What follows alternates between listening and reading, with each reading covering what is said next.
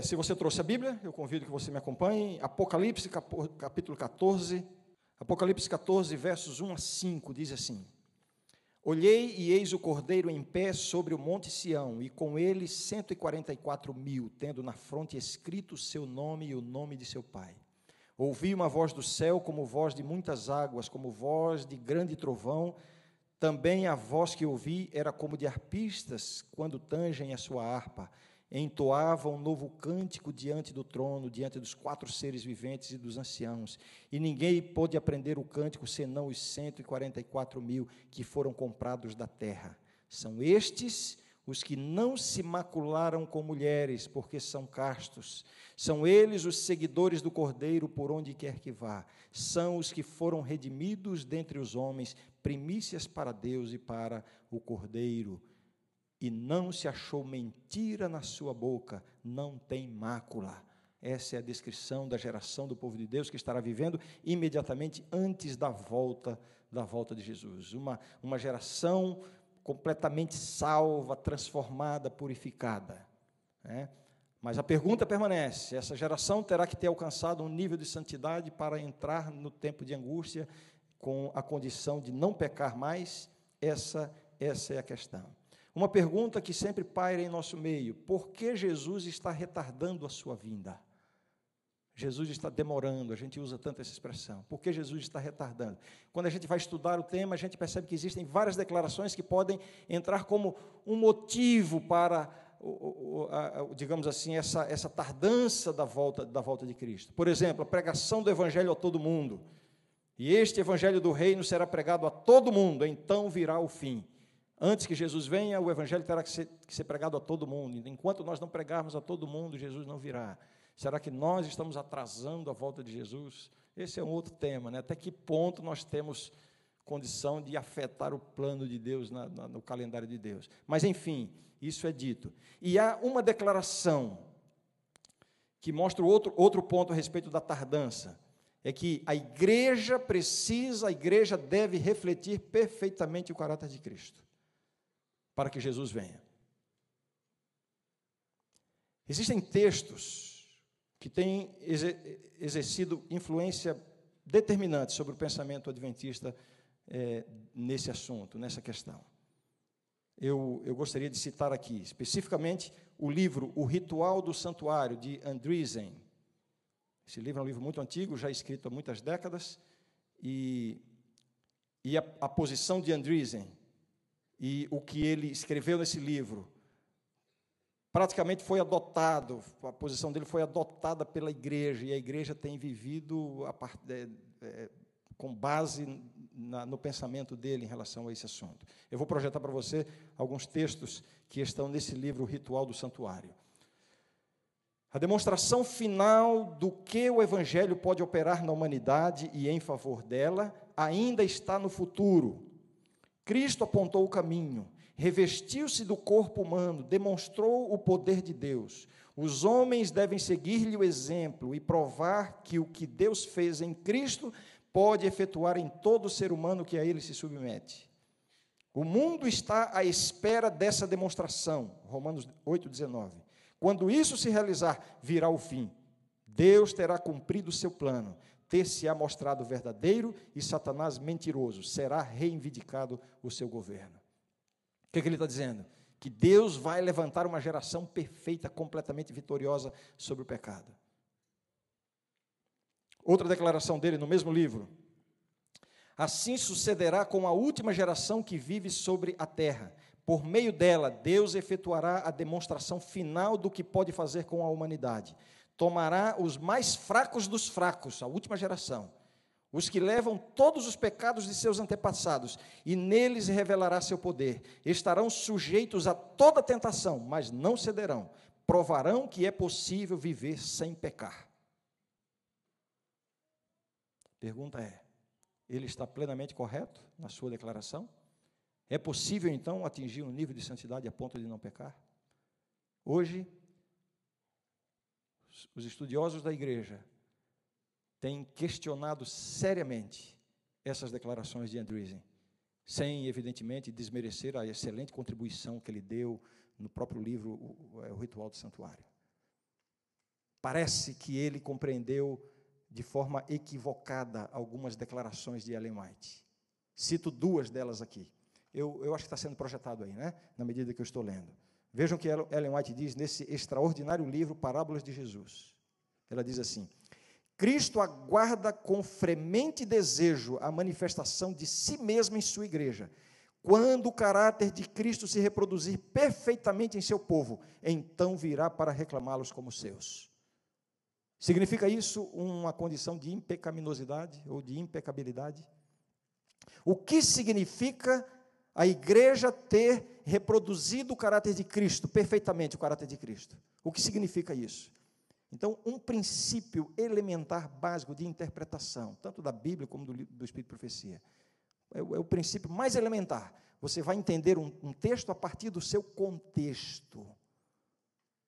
Então, eu trouxe aqui, eu tenho uma, uma versão é, eletrônica do livro Parábolas de Jesus.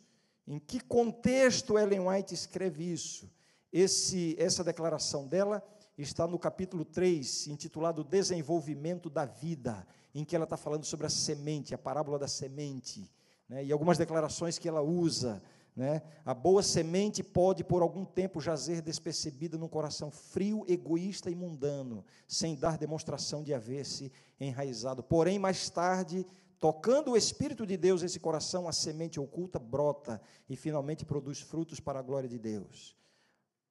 Ela continua falando, ela diz: a germinação da semente representa o início da vida espiritual e o desenvolvimento da planta é uma bela figura do crescimento cristão, obra do Espírito Santo. E ela vai desenvolvendo sobre esse assunto. Como a planta recebe o sol, o orvalho e a chuva, também devemos abrir o coração ao Espírito Santo, a ação do Espírito Santo na vida do povo de Deus. E ela vai falando: a planta não germina, não cresce, nem produz frutos para si mesma mas para dar semente ao semeador e pão ao que come. Qual é o objetivo do crescimento da semente, da planta? Germinar. Não é para benefício próprio, é para benefício dos outros.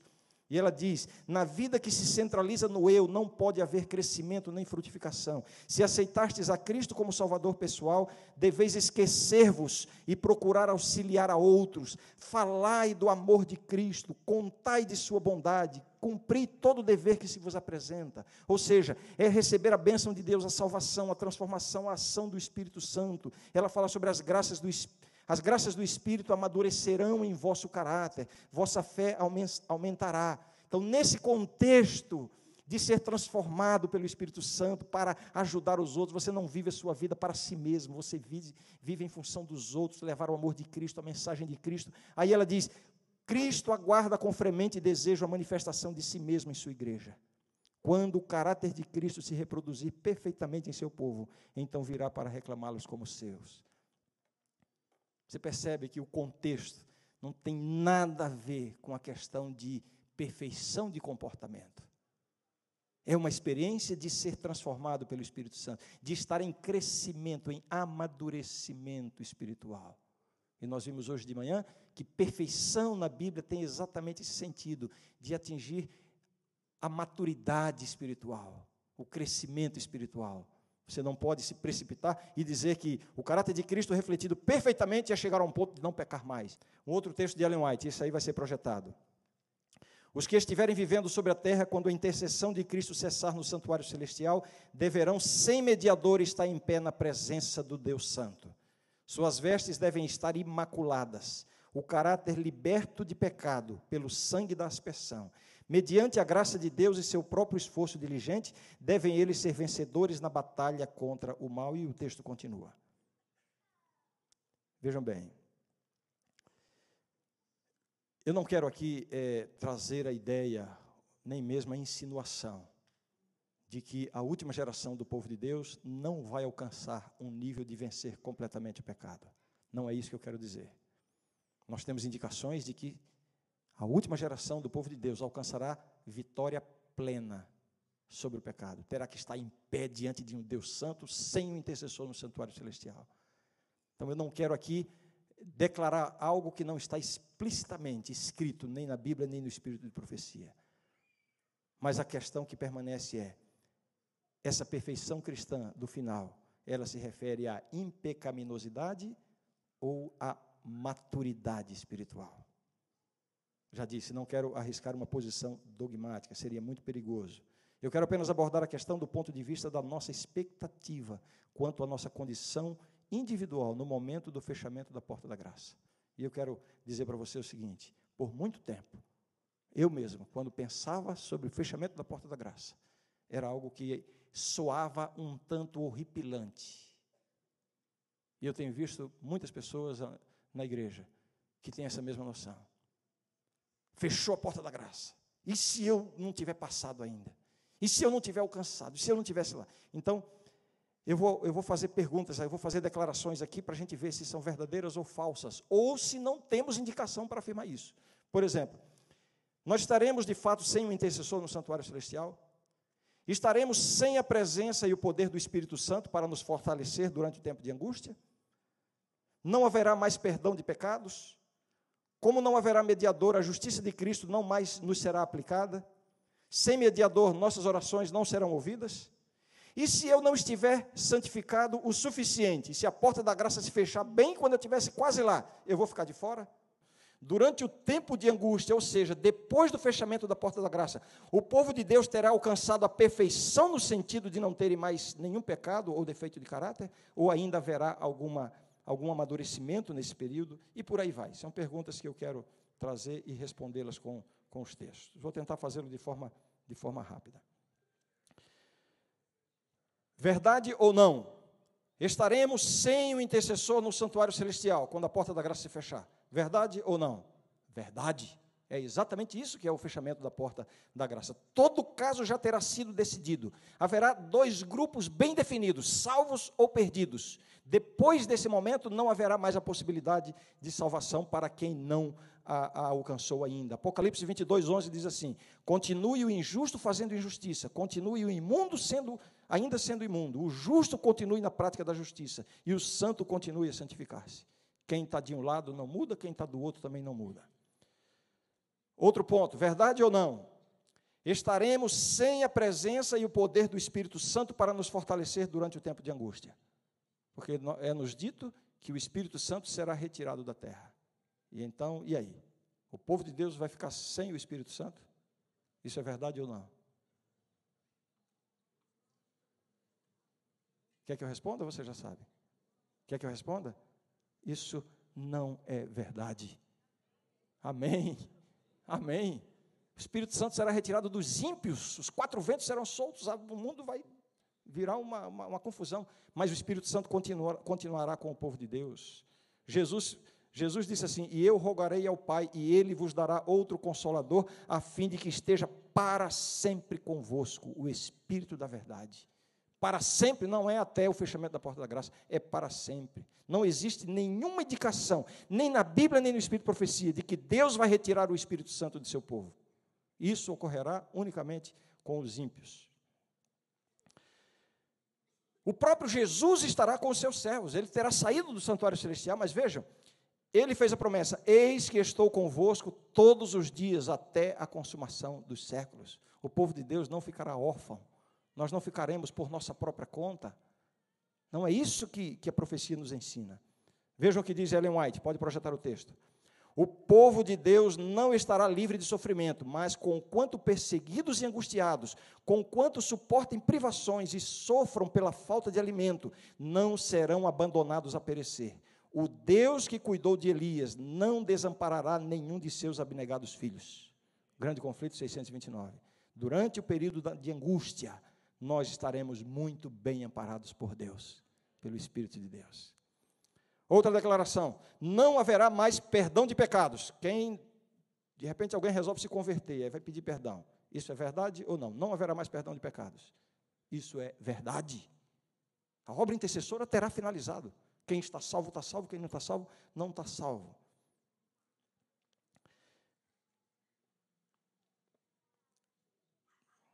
Mas aqui volta a questão.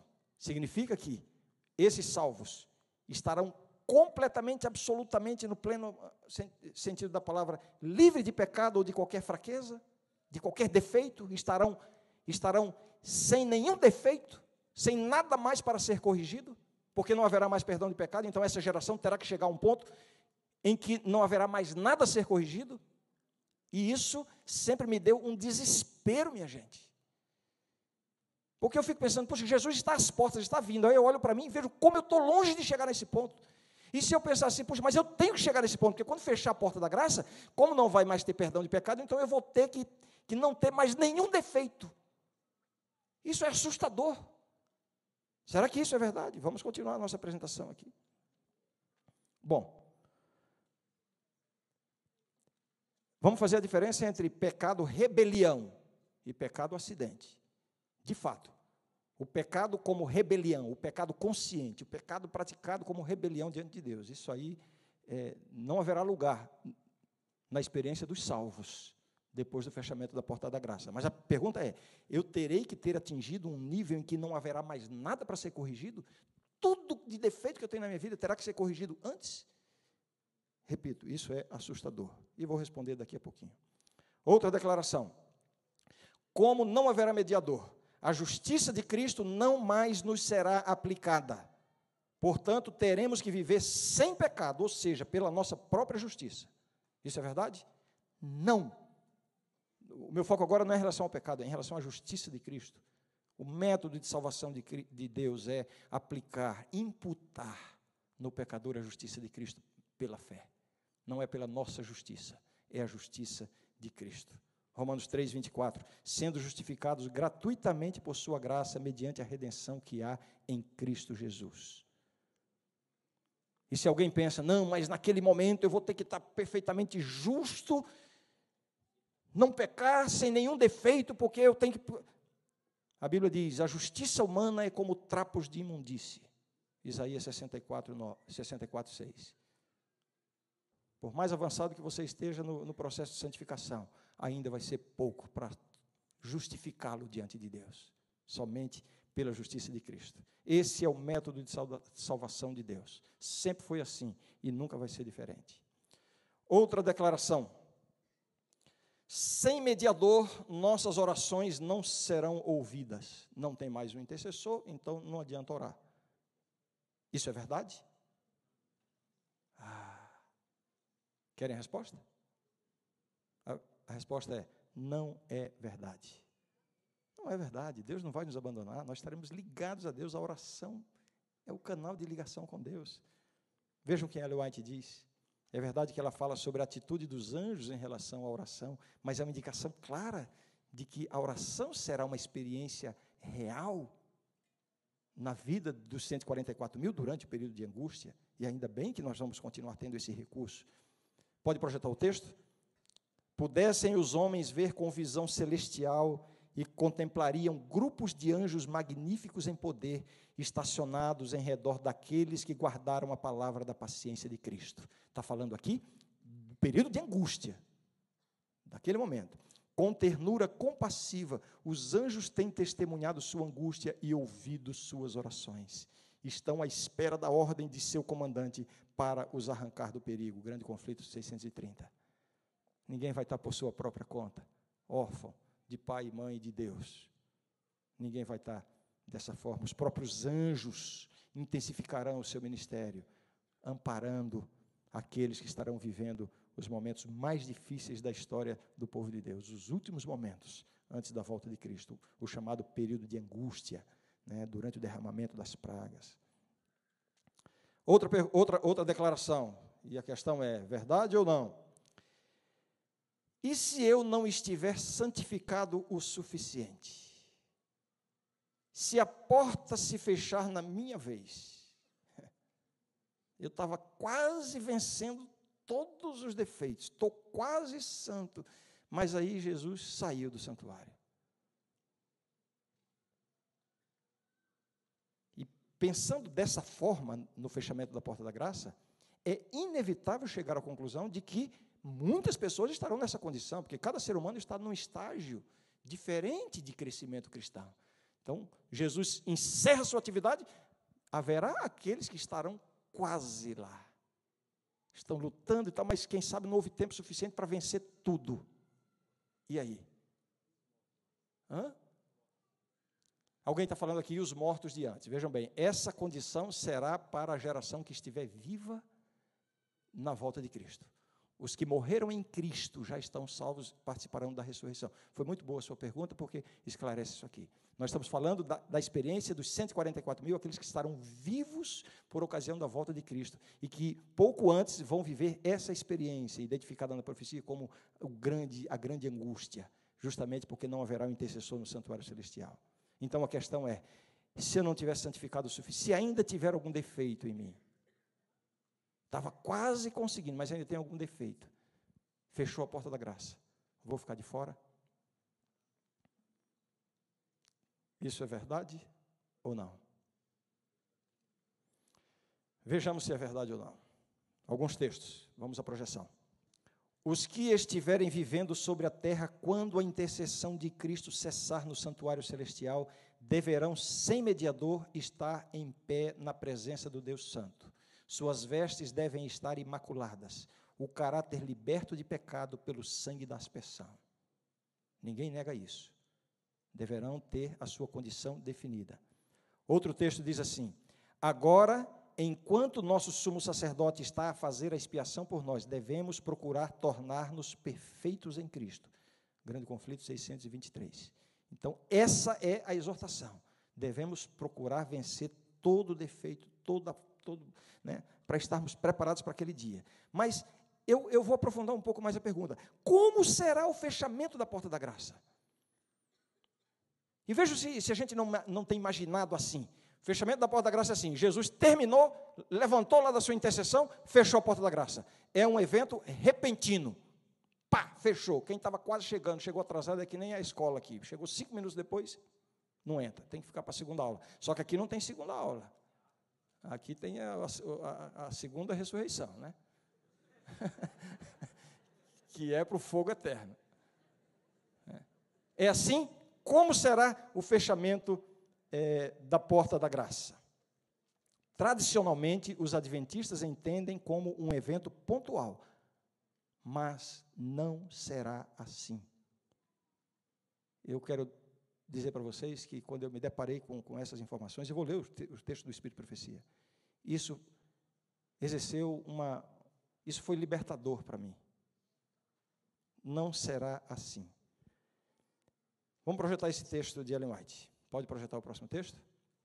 Antes de você, antes de chegar nessa parte aí do texto, eu vou começar lendo um pouquinho antes. Eu tenho aqui nas minhas notas. Ellen White começa dizendo assim: o tempo dos destruidores juízos divinos é o tempo de misericórdia para os que não tiveram a oportunidade de aprender o que é a verdade. O Senhor olhará eternamente para eles, seu coração de misericórdia se comove. Aí ela continua dizendo: Sua mão ainda está estendida para salvar, enquanto a porta é fechada para os que não querem entrar será acolhido grande número de pessoas que nestes últimos dias ouvem a verdade pela primeira vez. Então vejam bem, está falando daqueles que estão tendo o primeiro contato com a verdade. A porta da graça já está fechada, não é que está fechada, ela já está fechada para aqueles que rejeitaram, mas ainda continua aberta para aqueles que estão tendo a sua oportunidade agora.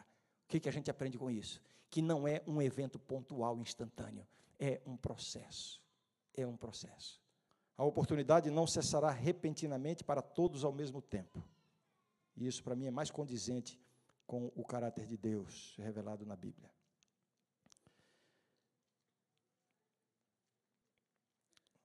Outra declaração. Durante o tempo de angústia, ou seja, depois do fechamento da porta da graça, o povo de Deus terá alcançado a perfeição no sentido de não terem mais nenhum pecado ou defeito de caráter. Isso é verdade ou não? Ou seja, você, para ser vitorioso no tempo de angústia, você terá que chegar lá sem mais nenhum defeito, porque durante o período de angústia não há mais um intercessor. Durante o período de angústia não haverá mais nenhum crescimento cristão você terá que ter alcançado o nível máximo. Isso é verdade? Isso é verdade? Resposta: Isso não é verdade. Vou mostrar os textos. O texto de Andreessen, do Ritual do Santuário, e a influência do pensamento dele praticamente dominou o pensamento adventista nessa, nessa direção. Tomará os mais fracos dos fracos, os que levam todos os pecados de seus antepassados, e nele revelará seu poder. Pode projetar o texto aí, né? Estarão sujeitos a toda tentação, mas não cederão, provarão que é possível viver sem pecar. Como eu já disse, muitos eruditos adventistas hoje entendem que esse autor chegou a essa conclusão por uma interpretação equivocada de algumas declarações de Ellen White. Né? Eu vou ler algumas delas aqui. Cristo aguarda com fremente, é, com fremente desejo a manifestação de si mesmo em sua igreja. Quando o caráter de Cristo se reproduzir perfeitamente em seu povo, então virá para reclamá-los como seus. O que significa? Reproduzir-se perfeitamente, não terá mais nada, nenhum crescimento, já alcançou o nível máximo. Fechou a porta da graça, não há mais espaço para corrigir mais nada. Tinha que ter corrigido tudo antes. Se ficou alguma coisa para corrigir depois, não tem mais chance. É isso que ela está dizendo? Não, não é isso. Como eu já disse, o contexto dessa passagem não é esse. Agora sim, vejam só o que ela diz no livro Grande Conflito, página 452. Falando sobre o fechamento da porta da graça, o tempo de angústia. Ela diz assim: Os que estiverem vivendo sobre a terra quando a intercessão de Cristo cessar no santuário celestial, deverão, sem mediador, estar em pé na presença do Deus Santo.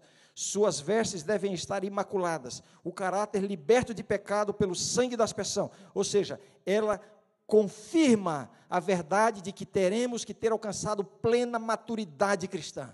Volto à minha questão. Isso significa que não haverá nenhum crescimento possível mais? Teremos alcançado o nível máximo. Se tiver qualquer coisa para crescer, você vai ficar de fora, porque você teria que ter corrigido tudo. É isso? Durante o período de angústia, haverá ainda uma obra de aperfeiçoamento para o povo de Deus. Alguém disse um amém tão empolgado aqui, né? Cuidado para não deixar muita coisa para lá também, viu? Sabe, Ellen White faz umas, umas, declarações assim. Ela, nesse mesmo capítulo do livro o Grande, o Grande Conflito, né? Em que ela fala sobre o tempo de angústia. Ela diz que aqueles que negligenciam a oração, a comunhão, né, que não estão constantemente, que não aprenderam a lutar com Deus, a derramar lágrimas com Deus, a estarem numa campanha, de, numa campanha constante de, de consagração, estes vão sofrer muito mais durante o período de angústia. Mas vejam só o que ela diz. Eu disse que haverá ainda uma obra de aperfeiçoamento. Grande conflito, página 621. Ela diz assim: pode projetar o texto o amor de Deus para com seus filhos durante o período de sua mais intensa prova é tão forte e eterno como nos dias de sua mais radiante prosperidade. Mas é necessário passarem pela fornalha de fogo. Sua natureza terrena deve ser consumida para que a imagem de Cristo possa refletir-se perfeitamente. Então, o que, que haverá? Ainda haverá uma natureza terrena que precisa ser consumida. E justamente durante o período de angústia, Deus vai usar essa fornalha para aperfeiçoar o seu povo. Outro texto, vejam o que eu acabei de comentar aqui.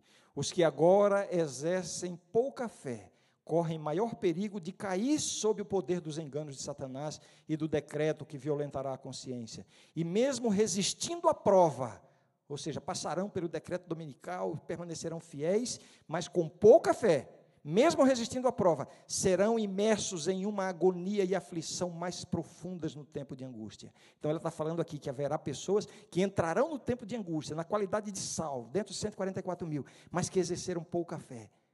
Então, o nível de experiência cristã de crescimento será diferente de um para o outro. Mas durante. Aí, vamos continuar o texto serão imersos em uma agonia e aflição mais profundas no tempo de angústia, porque nunca adquiriram o hábito de confiar em Deus. As lições da fé, as quais negligenciaram, serão obrigados a aprender sob a pressão terrível do desânimo. Pessoas que entraram para a grande angústia sem terem uma fé, uma fé completamente amadurecida. Então, isso aqui lança por terra esse mito de que antes da angústia, antes do, do, fechamento da porta da graça, teremos que ter alcançado um nível em que não haverá mais nada a ser corrigido. Ellen White está dizendo que Deus vai exatamente usar a grande angústia para purificar o que ainda falta. Eu não sei se isso é confortador para vocês, como, como tem sido para mim. Muito bem, deixa eu ir passar para, para o encerramento, eu tenho cinco minutos ainda. Ellen White e a perfeição. Eu vou ler alguns textos que falam sobre a questão da perfeição cristã, declarações de Ellen White. Vamos lá. É... O Senhor, pode projetar? O Senhor requer perfeição de sua família redimida. Ele exige perfeição na formação do caráter. É isso que ela fala. Devemos cultivar cada faculdade ao mais elevado grau de perfeição. De todos é requerida perfeição moral. Nunca devemos abaixar a norma de justiça com o fim de acomodar a prática do mal, tendências herdadas ou cultivadas. Ela diz mais: imperfeição de caráter é pecado. Ela diz mais: a própria imagem de Deus tem de ser reproduzida na humanidade. A honra de Deus, a honra de Cristo, acha-se envolvida no aperfeiçoamento do caráter de seu povo. Ela está falando o quê? De perfeição de? De quê? De caráter. Perfeição de caráter. Será que ela está dizendo que perfeição significa não pecar mais? não ter mais nada para ser corrigido, o que significa perfeição de caráter. Vamos ver outras declarações. Cristo é um perfeito e santo exemplo, dado para que o imitemos. Não podemos igualar o modelo, mas não seremos aprovados por Deus se não o copiarmos e segundo a capacidade que Deus tem dado a semelhá-lo. Deu para entender? Devemos imitar a Cristo? Ele é o nosso modelo? Agora você acha que você vai chegar a um nível de não pecar mais de jeito nenhum? Nós não podemos ser igual a, iguais a Ele. Podemos assemelhá-lo. Crescimento cristão. Ela diz ainda: jamais podemos igualar o modelo. Pode projetar o texto. Jamais podemos igualar o modelo, mas podemos imitá-lo e nos assemelharmos a ele segundo nossa capacidade. Essa é a atitude de Deus para com cada um de nós. Deus nos salva individualmente. Deus conhece a história, as tendências, os traumas que cada um de nós já passou na sua vida, as limitações de cada um. Alguns têm batalhas terríveis em algumas áreas da vida, que para outros não, não significam problemas. Aquilo que para mim é difícil vencer, superar, é uma tentação, para você pode não ser. Por outro lado, você tem coisas na vida que para mim não são problema. Por isso que a gente deve ter cuidado em criticar e julgar os outros. Cada um tem a sua, a sua própria. Não, não queira tirar o, o cisco do olho do outro se você tem uma trave no seu olho. Mas a, o fato maravilhoso é saber que Deus está trabalhando individualmente com cada um de nós. Ele sabe da capacidade de cada um. Ele não vai exigir de você o que ele exige de mim e o que exige do outro. Cada um na sua experiência com Deus. É assim que nós nos preparamos para o céu. Com as nossas lutas, com as nossas debilidades, em uma atitude de dependência dependência de Deus. Dependência de Deus. Cuidado com, com a possibilidade de ser contaminado com essa arrogância de achar que você pode chegar a um ponto de não pecar mais aqui nessa terra, de não ter nenhum defeito, nada para ser corrigido. É verdade, sim, que Deus fará uma obra de purificação completa no seu povo antes de Jesus voltar.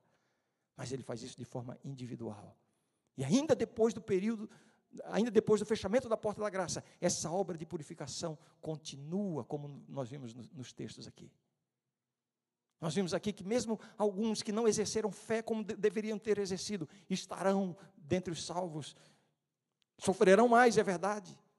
Vão aprender na fornalha o que, o que deveriam, poderiam ter aprendido antes, mas é assim que Deus, que Deus age. Se você tem sofrido porque você olha para si mesmo e vê que está muito longe ainda, suas vitórias têm sido difíceis e você vê um caminho muito longo a ser perseguido e Jesus está perto, parece que não vai dar tempo. Deus tem recursos que você ainda não conhece. Não se esqueça que nesses eventos finais existe um evento profético que se chama chuva serôdia o derramamento do Espírito Santo na sua plenitude. E quando essa chuva for derramada, o que Deus vai fazer por você durante a chuva serôdia vai ser muito mais rápido do que o que está acontecendo agora. Quem sabe vitórias, transformações que você tem levado anos para conquistar na sua vida espiritual hoje, você precisará de dias, semanas durante a chuva serôdia. Deus tem recursos para lhe preparar para aquele dia. Você não tem que viver com esse terror, esse pavor dos eventos finais. A chuva serôdia. Ah, mas ainda assim, parece que tem defeitos. O importante é você estar do lado certo que ainda durante o tempo de angústia será uma fornalha, mas Deus vai usar essa fornalha para burilar o que ainda falta. Amém por isso? Amém por isso.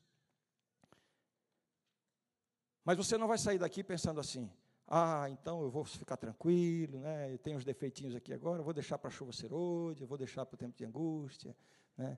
Essa postura já é a indicação de que você vai ficar de fora. É verdade.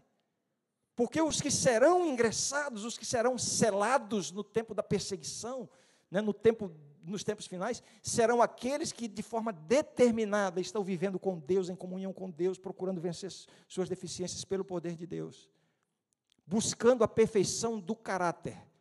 E eu termino agora com uma declaração de Ellen White que fala sobre isso. O que ela, o que ela pensa, o que ela tem em mente quando ela fala de perfeição, temos que alcançar a perfeição. Aí ela diz assim: Pode projetar o texto. O caráter se revela não por boas ou más ações ocasionais, mas pela tendência das palavras e atos costumeiros.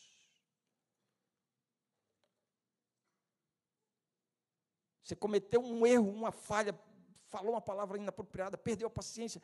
Ah, meu caráter está muito poluído ainda. Espera aí, isso foi um deslize ou é, ou é o comum para você? Perfeição de caráter não significa impecabilidade. Perfeição de caráter significa maturidade espiritual.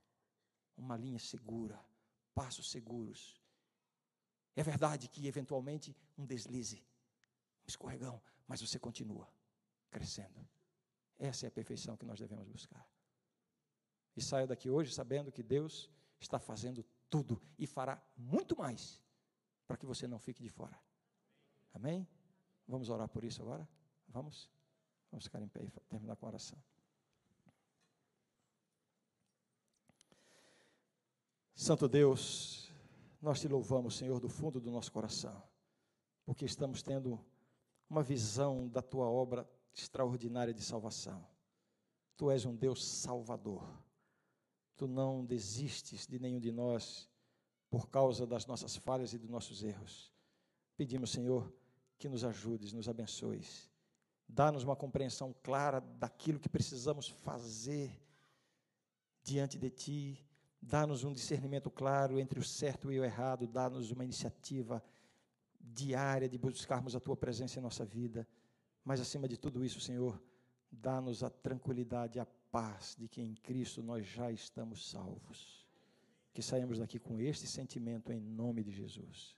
Amém.